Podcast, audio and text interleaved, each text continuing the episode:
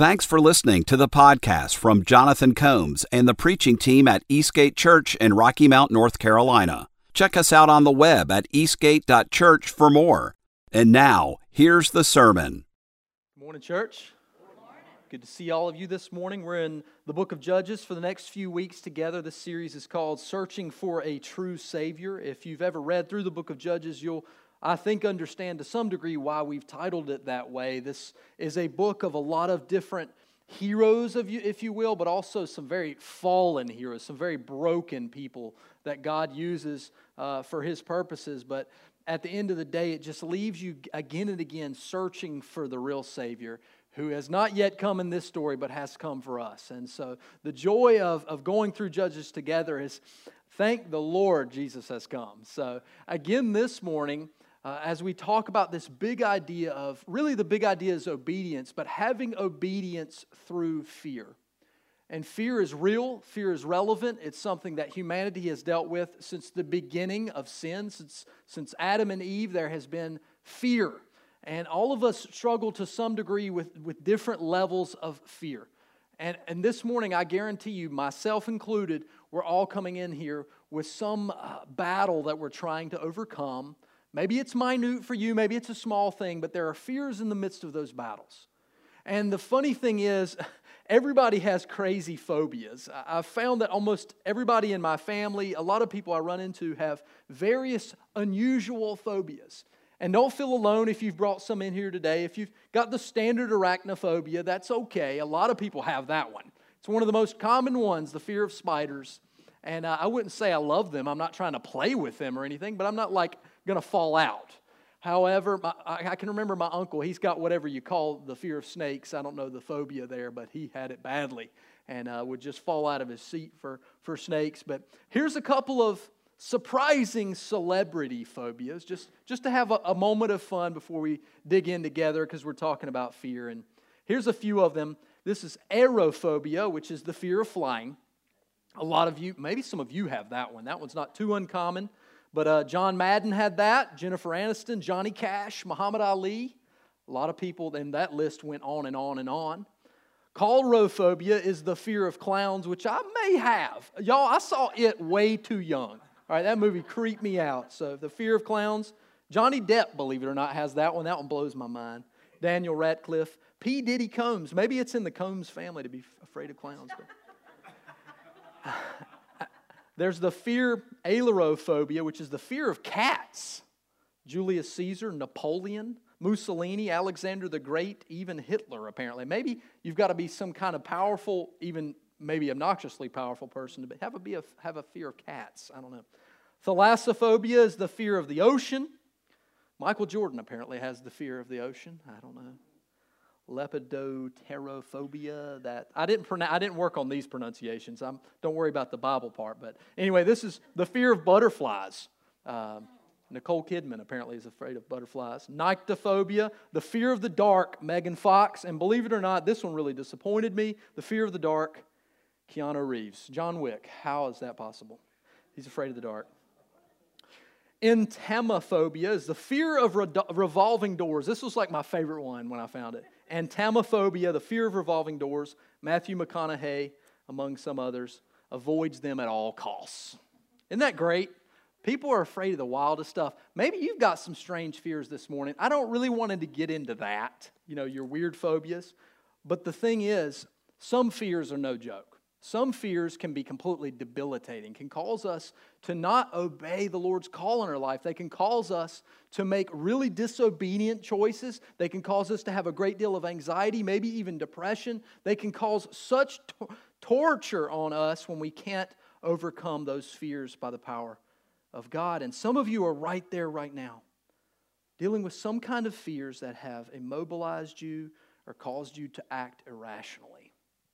And that's what I want to get into today is this idea of what would it look like through the power of the Holy Spirit to be obedient in spite of fear. Not that every fear is going to just totally be overcome or thrown to the wayside. There are some things we just have to wrestle as God moves us along in the journey. And he and various stories in scripture. And so what about you today? What are you afraid of? Maybe it's maybe it's a medical issue that you're fearful of. You're fearful of the treatment. You're fearful of where it's going to lead. Maybe you're afraid this morning of commitment. You've been in a relationship for a while, but you're afraid to commit to marriage, maybe. Maybe you're in a bad relationship and you, you really need to break it off, but you're afraid that you'll be alone. you you have a great fear of loneliness. Maybe you're at a dead end job today and you'd really like to make that change, but to be honest, you're afraid of change because Change has often brought disruption and terrible things. I don't know. Maybe you're getting ready to graduate, you're going to college, or maybe you're finishing college, you're not sure what to major in, you're not sure what to do next. You're terribly afraid of making the wrong choice. Maybe you're close to retirement and you're afraid you're not prepared well enough for it. You're not ready for what follows. The truth is, and maybe I didn't fill in your blank, but the truth is we all struggle with some various fear that causes us to have difficult, difficulty obeying the Lord and following Him well. And so that's what I think today is we're in the book of Judges, chapter 6.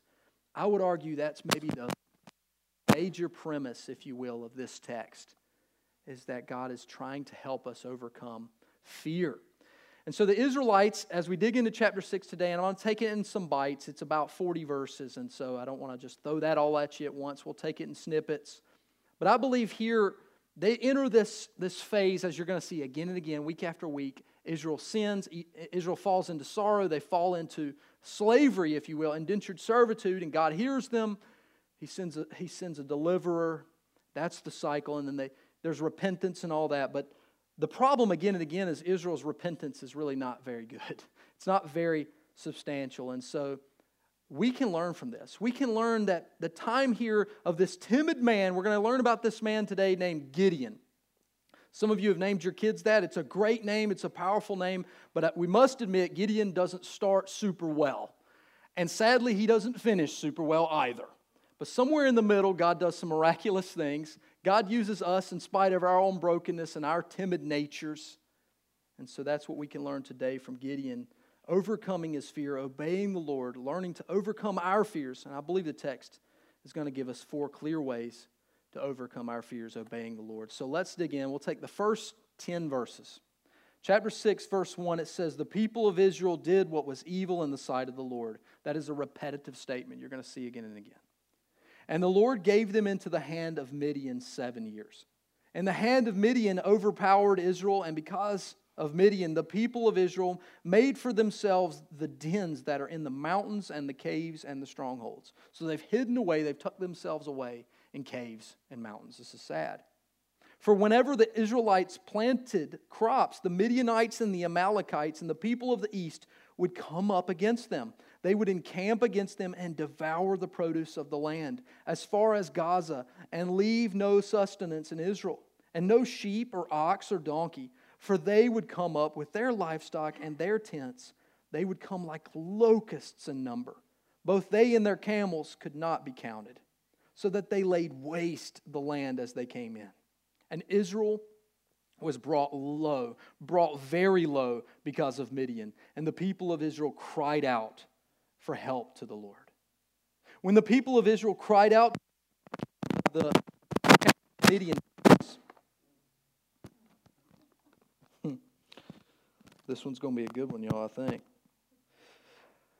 When the people of Israel cried out to the Lord on account of the Midianites, the Lord sent a prophet to the people of Israel, and he said to them, Thus says the Lord, the God of Israel, I led you up from Egypt and brought you out of the house of slavery, and I delivered you from the hand of, of the Egyptians and from the hand of all who oppressed you, and drove them out before you, and gave you their land. And I said to you, Don't miss this, church. I am the Lord your God. You shall not fear the gods of the Amorites in whose land you dwell, but you have not obeyed my voice. This is the first of the many ways that we can learn to overcome our fears by obeying the Lord. And this is the first one by repenting of worldly fears. Repenting of worldly fears. I would argue verse 10 may be really the keys under the doormat for all of chapter 6. What God is arguing for here is that you've made the decision instead of fearing me, which would be right, instead of being all of me and fearing me appropriately, you have chosen to place that fear on everything else, on gods that aren't real or on, on, on idols that don't matter.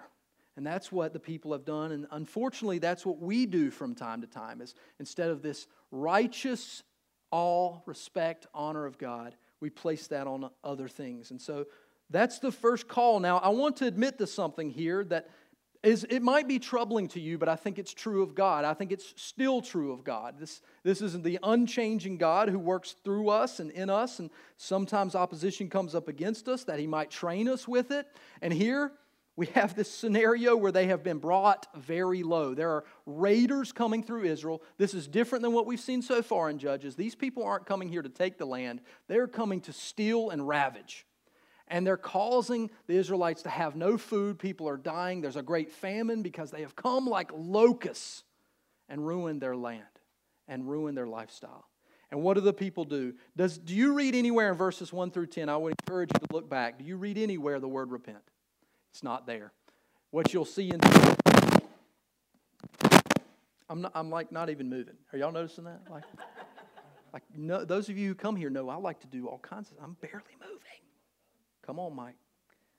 You'll notice something here that in verse 7, actually in verse 6, after it says they've been brought low, it doesn't say they cried out in repentance. It says they cried out for help. And this is what God does that might be hard for some of you to hear.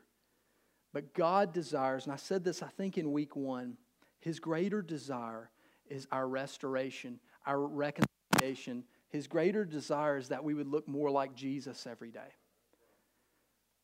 It's not that relief isn't important to him. It's, it's not that our comfort doesn't matter at all to Christ. He does care. We're his kids. He loves us. He wants us to walk steadily through this life with, with little pain, but sometimes, sometimes there's pain, sometimes there's struggles, in order that we might see him and trust him and follow him more closely. And that's not what Israel's doing. There's a reason that it says here very clearly the Lord gave them over to the Midians. This wasn't accidental, and it was so that they might cry out in repentance. But, but I'm sure your ears are thankful. Um, something to work on. There's always something, y'all. This is this difficult piece of Scripture, and it might be difficult for you today, but I want you to hear it. I want you to hear this piece that God cares so much about your character. He cares so much that instead here, instead of sending relief, instead of sending first salvation, what does he send? He sends a sermon. He doesn't send salvation first, he sends a sermon first. And why is that? Because he recognizes something. I can heal you today, but you're going to have this problem tomorrow.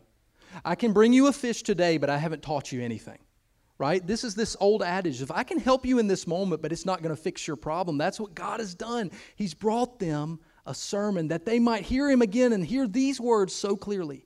You fear everything else. You fear the Midianites. You fear their gods. You fear all the gods of the neighboring cities. You, you're deep and st- steeped in idolatry. And if you would just see me again, if you would just fear the Lord your God again, you would find that all of these things fall to the wayside. And then I can protect you again. I can, I, can, I can send deliverers and I can get you out of this and you won't fall prey to it again. Instead, you've been brought very low, as it says here. This fear, this word fear, you'll see it several times in the text today, and that's why I really zoomed in on this in my preparation today. It seemed to be at the heart of so much of what he's talking about. Here, here this first point, these first couple of ideas, is this idea that we would fear other things other than God. This wild thing occurs that we would fear everything else but God. This worldly sorrow, it's not true repentance at all. And this might, I hope this doesn't discourage you today, but I hope it'll challenge you is that when you come to Christ with constant need of relief and constant constantly wanting God to remove some obstacle but missing the part where he desires your change where he desires you to look more like Jesus today missing that part causes I think God to be unable to fully follow through I, there's a lot of places I could go to to kind of examine this, but here's one that I is put pretty well. This is in 2 Corinthians chapter 7 talking of worldly sorrow. It says, "For the kind of sorrow God wants us to experience leads us away from sin and results in salvation." There's, there's no regret in that kind of, of sorrow, but worldly sorrow, which lacks repentance, results in spiritual death it's not surprising that people feel bad. That's, that's essentially what God is saying, what Paul is here writing to the Corinthians. That kind of sorrow that, oh man, I feel bad that this bad stuff's happening to me. Well, duh. So does literally everybody else. It takes no spiritual component, it takes no faith for you to say, I hate it when bad stuff happens to me. But it takes this extra dose, this, this other supply to go, okay, God, what are you doing in this? maybe there's no maybe there's no need in this moment for my repentance but let me go there first let me examine that first and say is there something i need to learn is there something i need to change is there some way i need to grow perhaps though some of you are dealing with a certain level of difficulty or pain or sorrow that has more to do with the way the world around you would perceive you in it and some i think are dealing with that it's not your sin it's not a lack of repentance but rather God wants to show his glory through your scenario. And that's difficult, I know, to face, and yet God can do amazing things in that. And, and, I think the summary of verse 10, of verses 1 through 10, is this sense of getting the right kind of fear. Now, this is crazy, right? This is wild. Let's talk this morning about overcoming fear, and let me give you the number one way to overcome fear fear. That makes no sense. I know initially it makes no sense, and yet I want you to understand something. God has created us, He is above all. He is omnipotent. He is omniscient. He is far beyond our understanding. His power is too great for us to even examine, much less write about. This God is worthy of our fear in the sense of awe. The word in the Greek, in fact, is phobos. But that word has the, the intent also of reverence, of honor, of respect. The word here in the Hebrew is yare, which means to stand in awe of. And his accusation to the people is you stand in awe of everything else, but you don't stand in awe of me. I love what Oswald Chambers says about this. He says, The remarkable thing about God is that when you fear God, you fear nothing else. Whereas if you do not fear God, you fear everything else. I think there's a lot of truth in that statement.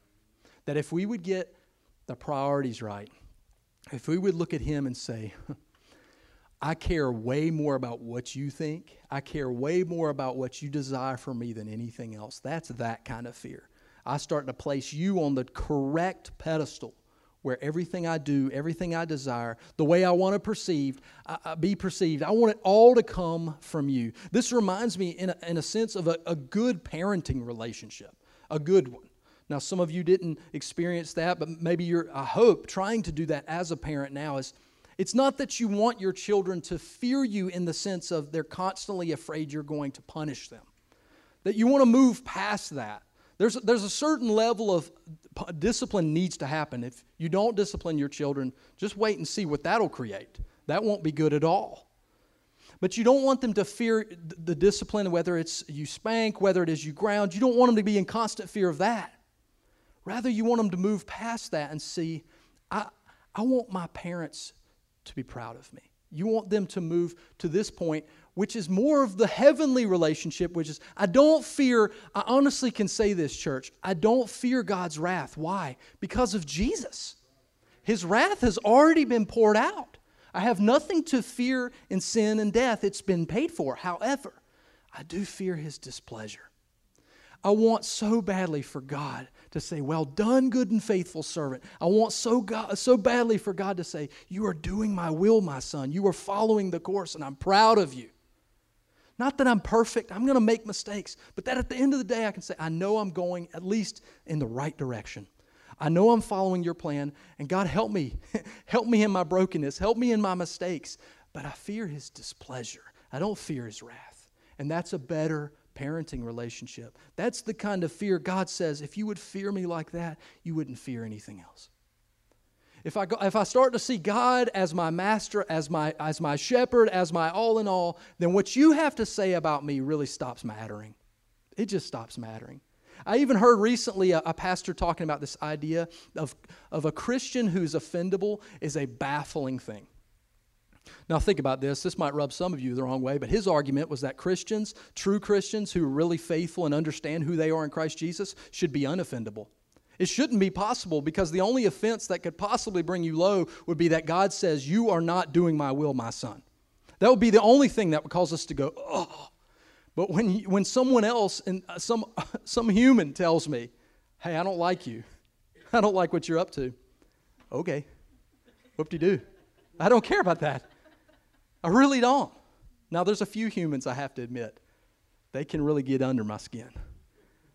Like if my if my earthly father tells me that, if my wife tells me that, if my kids tell me that, it hurts. So I, I don't think you can totally remove yourself from it, but you try. But, but, but here's what's crazy. When you, when you have a godly family, when you follow after God, you know who's going to be proud of you? The people who follow Christ with you. You're not going to have problem with other believers. When you're following with all your heart after the Lord, those people will say, well, I want to walk with you. I want to be with you. I'm glad of what you're doing. You don't have to worry I love what Oswald says. It's been ringing in my ear, ears all week. If you fear God, you fear nothing else. The people of Israel feared all the gods of the Amorites, the worldly false gods, the idols. They were living in disobedience.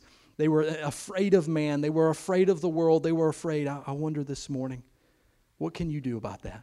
Can you repent of those things? Lord, right now, I, I repent of this, those, those fears I have of men, those, those fears that I have that if I follow after God close enough that people will like me less. If I follow after the Lord close enough at work, it will cause me to have to be honest, and everyone else is dishonest at work, and so I'm going to fall behind. Do you trust that God will protect your trajectory? Will you repent of these things? Instead, my friends, fear the Lord and watch Him move. Watch Him take care of the details. Let's continue now Judges 6:11 through 24 it says, "Now the angel of the Lord came and sat under the terebinth at Ophrah, which belonged to Joash the Abiezrite, while his son Gideon was beating out wheat in the winepress to hide it from the Midianites." So he's hiding. Verse 12, the angel of the Lord appeared to him and said to him, uh, this one's great. The Lord is with you, O mighty man of valor, as Gideon hides in the winepress. Interesting. And verse 13 says so well what Gideon's thinking. Please, my Lord, if the Lord is with us, why then has all this happened to us? Where are all his wonderful deeds that our fathers recounted to us, saying, Did not the Lord bring us up out of Egypt? But now the Lord has forsaken us and given us into the hand of Midian. And the Lord turned to him and said, Go in this might of yours and save Israel from the hand of Midian, do I not send you? I love that the Lord's just like, I didn't even hear that. Just, just go do what I'm telling you. Go save Israel. Okay, wow. That's awesome. Verse 15, and he said to him, Please, Lord, how can I save Israel? Behold, my clan is the weakest in Manasseh, and I am the least in my father's house. And the Lord said to him, But I will be with you, and you shall strike the Midianites as one man.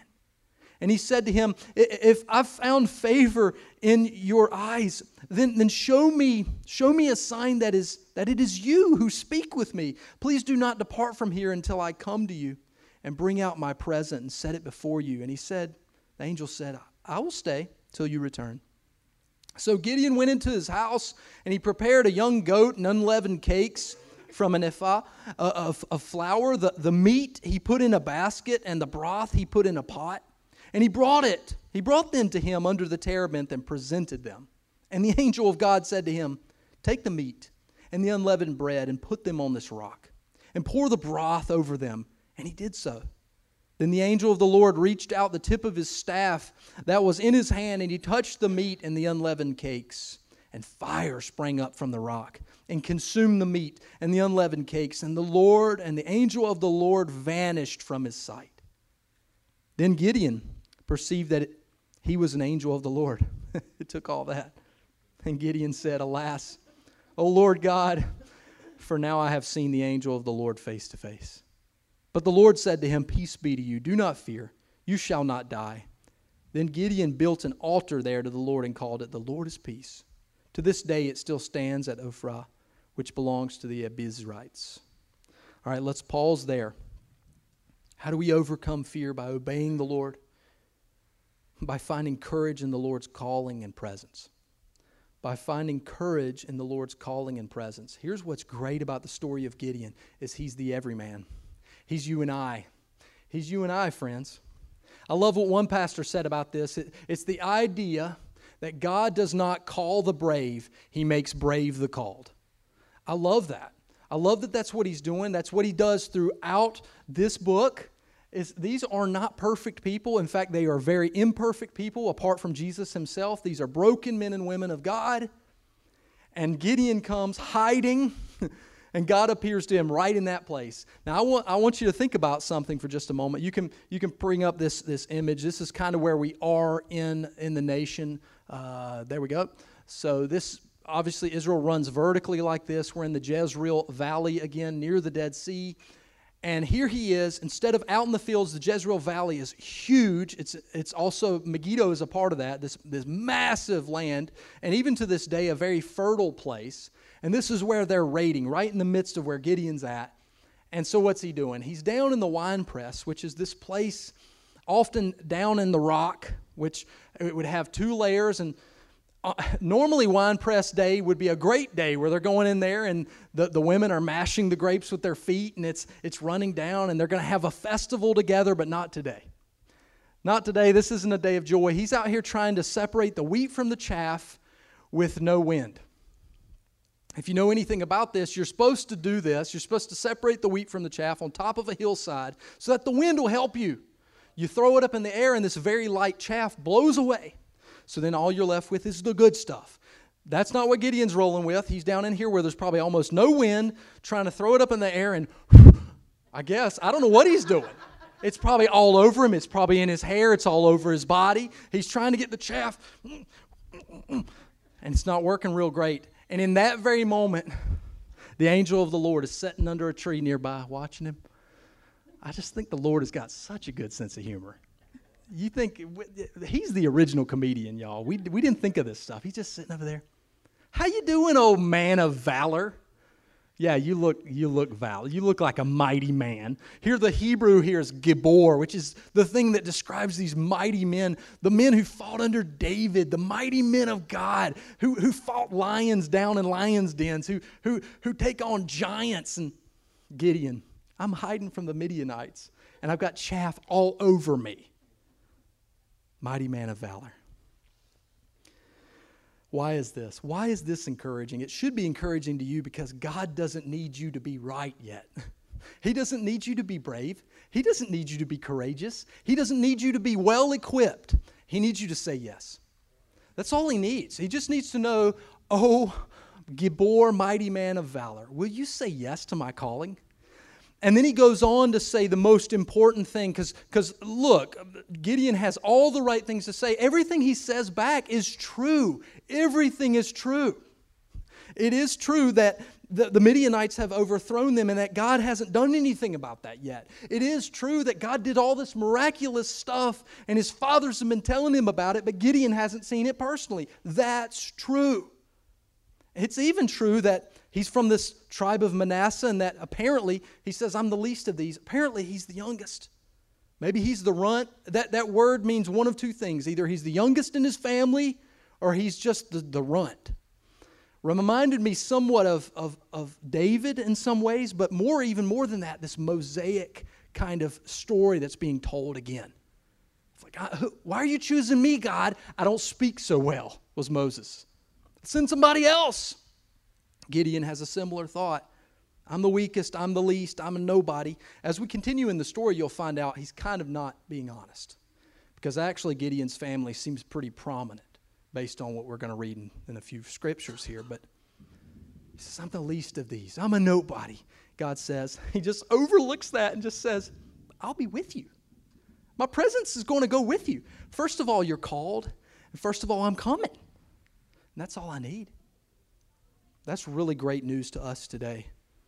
That what God requires of us is not that we're perfect, not that we've got it all figured out, not that we're well equipped, not even that we're courageous in every way, but that we would at least understand all right, God said, go, and He also said, I'll be with you.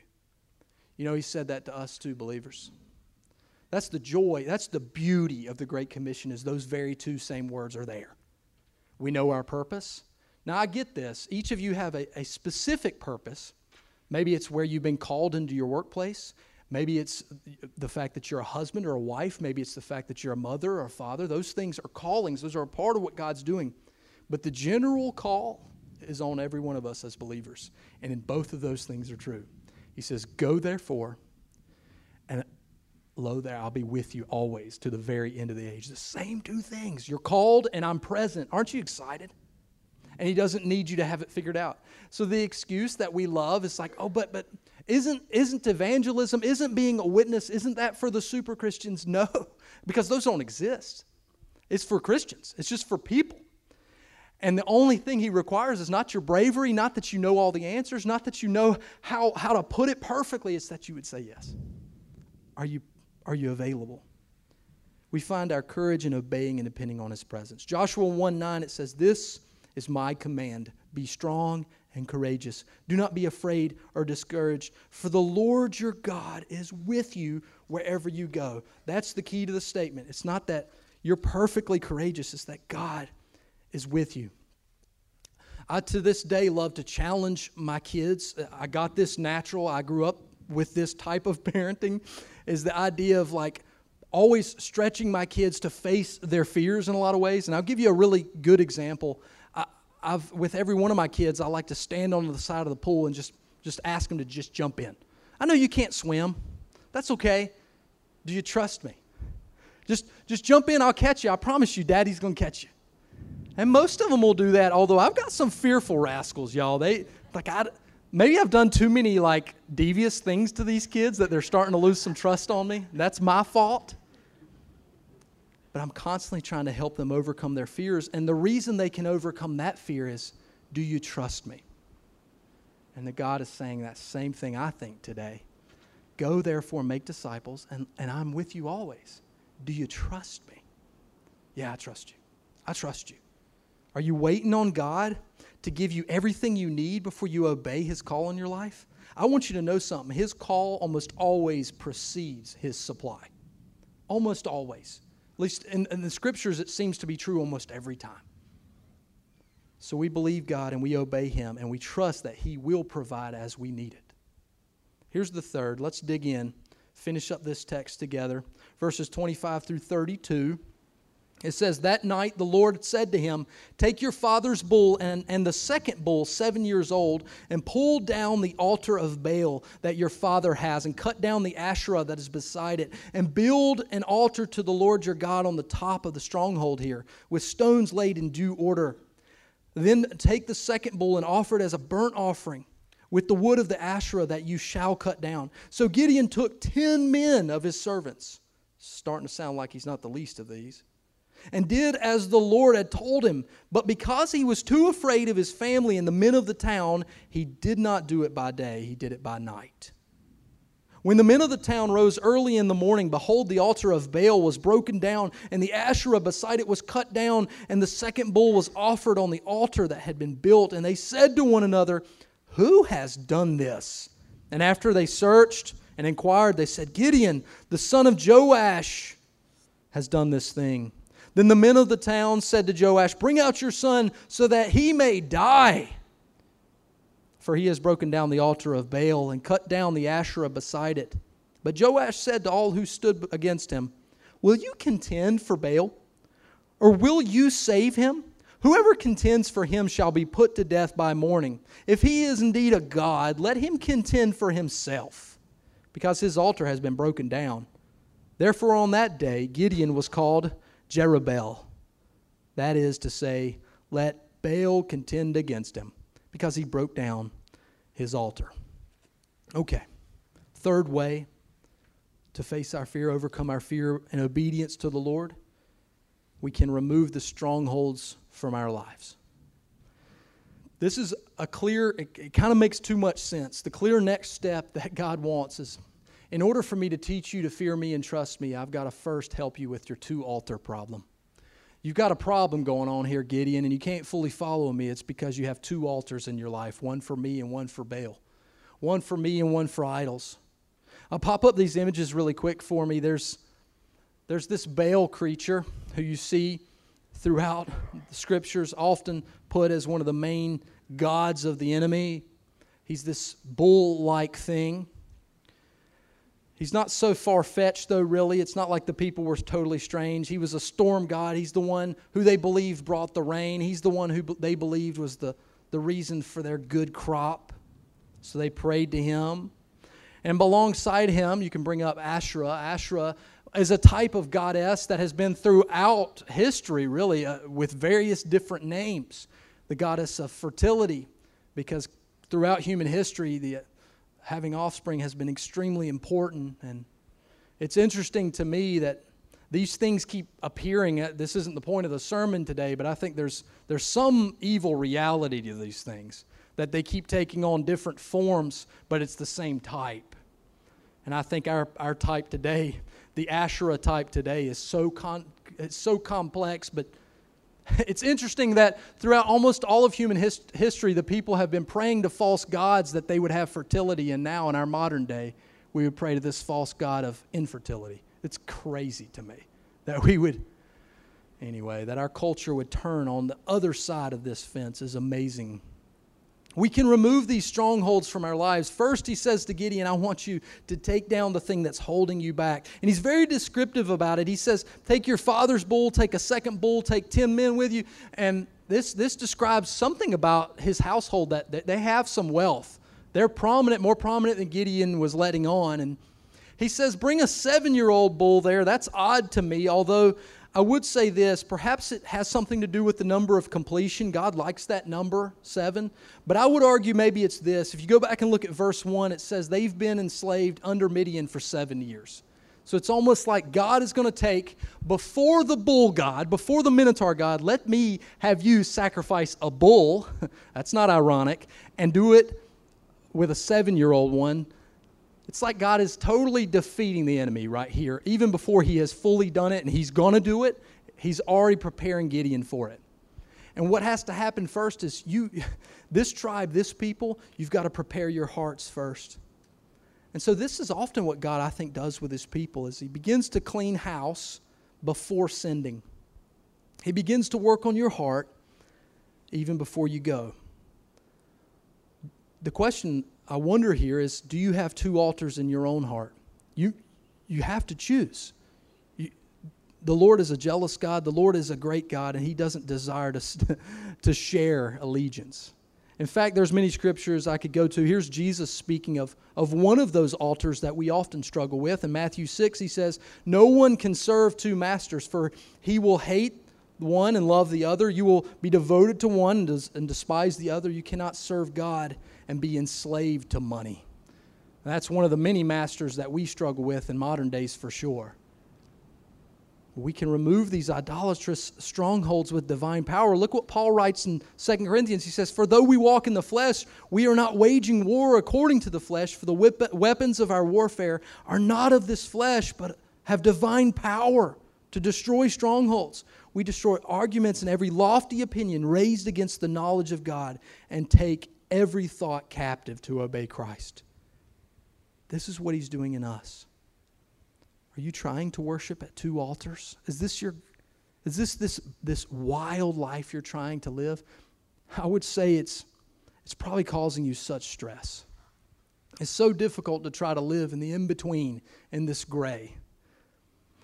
I was watching a couple of different sermons on this text this past week, just trying to see what others have said. And one thought that, that, that this is Pastor J.D. Greear up in, uh, up in Durham at Summit Church. He says there's two signs, there's two really good signs that you're struggling in idolatry, that you're struggling with an idol, because that word is funny, right?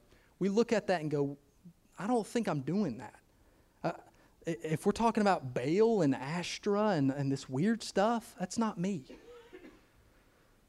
But the problem is, there's these modern idols that look that look different, but they're the same premise. And a lot of us struggle in idolatry. In fact, in the very way Jesus speaks of, that we're enslaved somehow to money or we're enslaved in some other way. But here's what Pastor Greear had to say He said, There's two sure signs of an idol it causes you disobedience or it causes you anxiety. And here's a couple that he put out, and I think these are pretty helpful. Are you disobedient in a relationship? because you don't trust God with it. Now, this often looks like this. If, if you're not married yet, this would be sleeping together before marriage because you're afraid if you don't give in to that, they'll leave you. And that shows certainly a lack of trust in God. That, that, that relationship now has become more important than doing what is right, than doing what the, the scriptures teach. Maybe you're cheating on your taxes, a temptation that a lot of us struggle with or you're robbing your employer and you'll say, Well, how am I robbing him?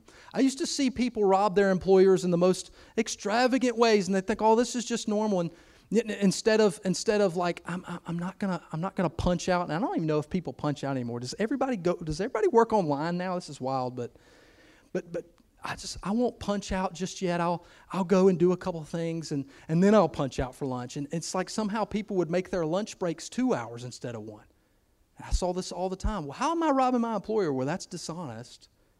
And it shows a lack of trust in God that, but I won't have enough energy for the day if I and if I work really hard, you know what I've observed? If I work really hard, then I'm going to get more work to do because most of the people at my workplace are extremely lazy. That's true. And a lot of people at your workplace are not believers. And they're curious as to why it is you're a lazy bum as well.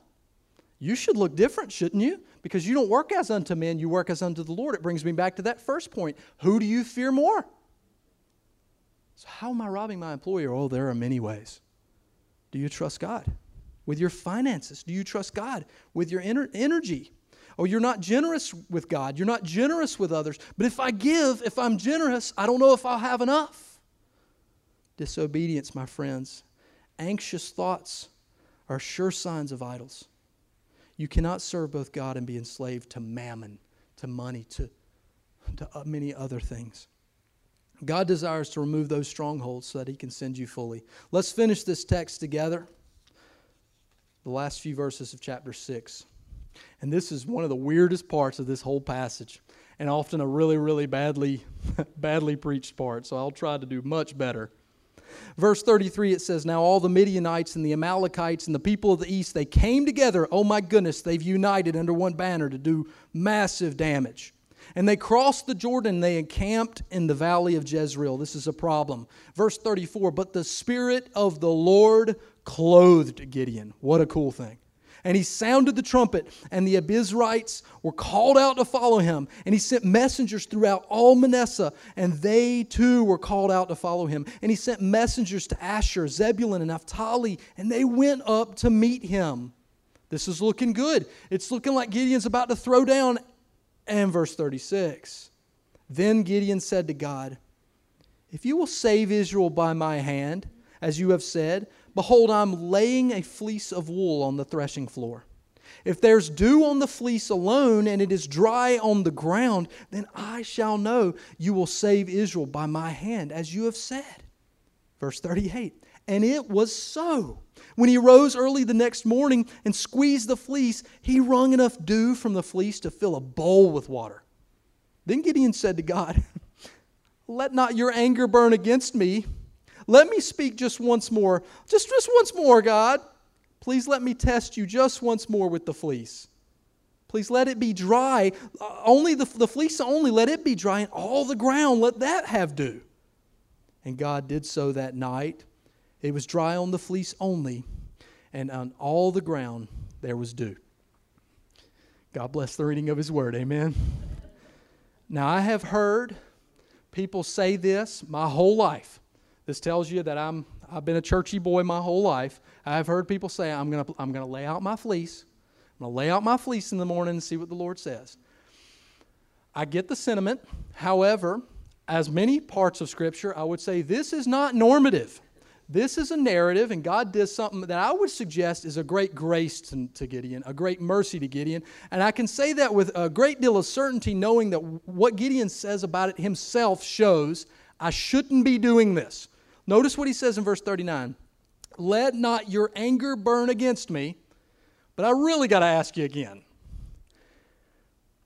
For whatever reason, God decides to show him grace, and he's done that for a lot of you too. If you've ever done this, all right, God, show me something, and you did this just like, oh my goodness, no, it can't be this. Let's try again, Lord. ah, you know, sometimes God has shown us a great deal of grace there. Well, here's what we can do with confidence we can ask God to help with our doubts. That's how we really overcome fear. That's how we obey the Lord. Is God help me with my doubts? They came together across the Jordan. You can pop up this map. This is again kind of where we are, and I like to just kind of show you what we're dealing with. And the Spirit has now clothed Gideon. He's starting to call people in. Some of you might know exactly what this feels like. He's gotten cold feet on the night before. I mean, he is about to go to war, a great war, and he's gotten cold feet. Maybe some of you felt this on your wedding day. Maybe some of you felt this that night you were driving your spouse uh, to, to, to, have the first baby. Maybe some of you felt this as you're about to have the first baby. You're like, oh my goodness, there's no stopping that force, it's coming. Maybe you've had cold feet as you're about to start a new business, you're about to start a new job. So many of us have had this kind of experience, and you start to doubt in that moment. It's the night before, I think, for Gideon. And the people have shown up. And he's like, oh my goodness. They're coming. They're, they're really here. i am leading people. Some of you have been there. I'm in charge of this operation. It's terrifying. So Gideon's like, I better be sure because I'm about to let a whole lot of people down. Now, I would argue there's probably a lot of ways that Gideon could have handled this, and maybe this is one of the odder ways he could have done it. Like, who thinks of this? What a strange thing to try. I'm going to put my clothes out, and if God makes them wet, good. Duh. Well, wait a minute, wait a minute. Now, maybe the clothes soaked up all the water. Maybe God didn't do it. That's what maybe that's what he's thinking. I put this fleece out and somehow it absorbed all this water. I'm not sure God did it. So I know if I put it out and everything else is wet and somehow it's dry, what a wild thing to try but I've heard some of you do some strange stuff like this too. If I see, if I see a, a, a ten punch bugs on the way home, I know God's He's telling me what to do. Some of you do stuff like that. You do stuff like that. And God sometimes will really show you grace in that, but He's got a better plan even than that. I would say we don't need the fleece anymore. You know why? Because we have the cross. I, I would say we don't need the fleece anymore because we have the empty tomb. I would say we don't need the, the Urim and Thummim. If I've really got into some details, they used to cast dice somehow to make decisions, and God would honor that. There's no Christian dice, my friends. The, you don't go and roll for, uh, can I pass go today, God? That's not how. No, we have the cross. He encourages us instead throughout the New Testament and throughout the Old as well. This isn't news for us to seek God, to seek His face. He encourages us to ask about wisdom, to overcome our doubts. James chapter 1, it says, If any of you lacks wisdom, what should you do? Ask God. Whoever, this God who gives generously to all without reproach, it will be given him. Let him ask in faith with no doubting, for the one who doubts is like a wave of the sea that is driven and tossed by the wind. Don't doubt that God will Respond. Don't doubt that He loves you and gives generously. Don't doubt that. Instead, come asking for wisdom. And Jesus says very, very much so this in Matthew chapter 12. Some of the scribes and the Pharisees came and answered him, saying, Teacher, we wish to see a sign from you. And he answered them, An evil and adulterous generation seeks for a sign, but no sign will be given to it except the sign of the prophet Jonah. Now, I've always in my mind heard that ringing in my ears like, God, I don't need a sign, all right? But I'm struggling with doubt. Would you just give me guidance? Would you give me wisdom? Because I always had that ringing in my ear going, I don't want to be a wicked and adulterous generation, O oh Lord. I'm going to give you the sign of Jonah, which was three days in the belly of a whale. He's saying, Three days I'll be in the tomb, and that's going to be the sign to you that I'm legit. I'm going to rise from the dead. It reminds me of a story that I want to end with a way in which I've been struggling as of late, and I'm thankful again for the Word of God, which helps me. The disciples, this is in Mark chapter 9, and it may be in some of the other Gospels. This is where I found it this week. And the disciples brought Jesus a demon possessed boy. And as soon as he's brought before Jesus, the boy is thrown into a violent convulsion.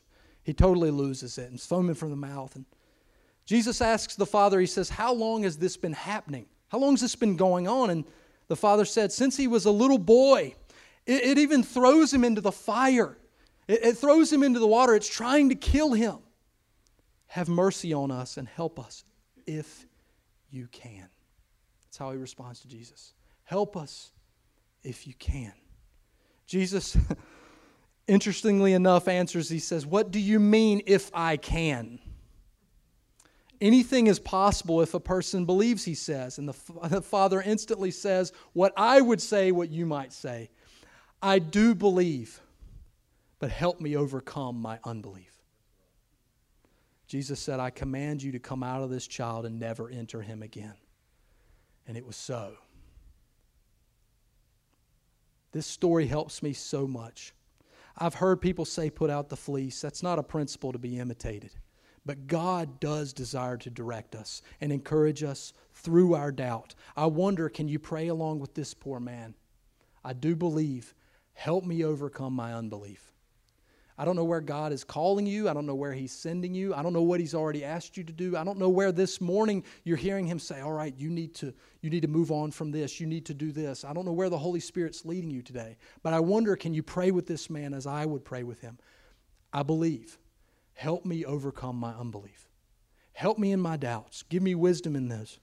We can overcome our fears and obey God because of his presence, because of his promises, because of his grace and power, because more than all these things, because of the cross of Jesus, which has dealt with his wrath, we, we no longer have to fear God in the sense of wrath, but we fear him in the sense of awe and wonder and reverence because he's worthy. Repent of those worldly fears. Have fear of the Lord. Find courage in His presence and His calling on your life. Remove those idolatrous strongholds with God's power and ask for God's wisdom. If you need wisdom, if you have doubts, ask. Don't come to me first. Come to the Lord again and again and again. And seek the counsel of the wise. That's great. But come to the Lord. Let's pray together now, church. Heavenly Father, we thank you so much for the book of Judges, chapter 6 here the good, the good reminder that there, there's, there's a true battle that we're fighting.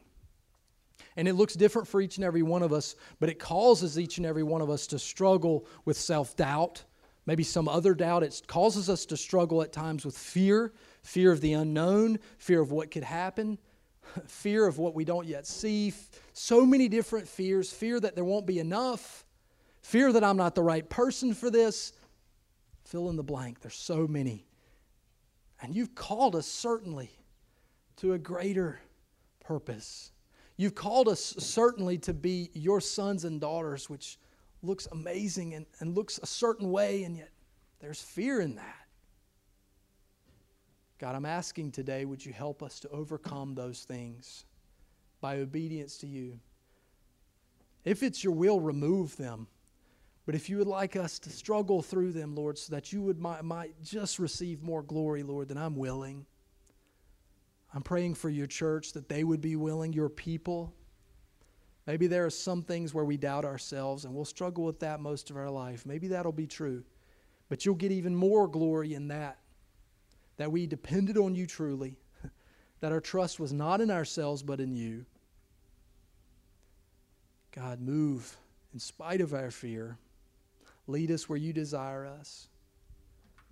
We ask now, Lord, that you would re- remove from us, as far as the east is from the west, these idols, these broken places where we're tempted, where we struggle, where we put other gods before you. And maybe they don't have the names Baal and Astra, they have other names like comfort, they have other names like wealth, they have other names like security other names like, but my will, God.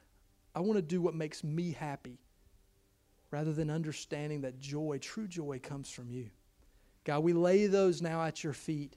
And I don't know yours, my friend, but I know some of mine. And I lay those today at your feet, Lord Jesus, knowing that those things which I think will make me happy are killing me and are bringing me a great deal of, of anxiety, a great deal of, of disobedience before you, but also just a broken heart. I lay, I lay those today at your feet, Lord. I don't want to serve two altars anymore. I, I, I don't want to try to live in that gray area. And dear Father, I pray, would you remove them from me and help me to follow you in everything? We pray that as your church, God. Makes to look more like Jesus every day. We give in to your will on that, that you care more about our character than our comfort. We ask now today, Lord, in true in a true heart of repentance, make us more like Jesus. If it's your desire to relieve some sort of pain, some sickness, some brokenness, Lord, if it's your desire to remove that, we ask that with, with boldness, God, would you, would you make us well? As I'm thinking about a lot of people in the room, God, if you desire to show a miracle, would you do it? We pray. But in spite of that, Lord Jesus, we pray now that you would make us look more like Jesus until you take us home, and this life is short. God, we ask now, help us to walk with you, like you. We pray all this in Jesus' name. Amen.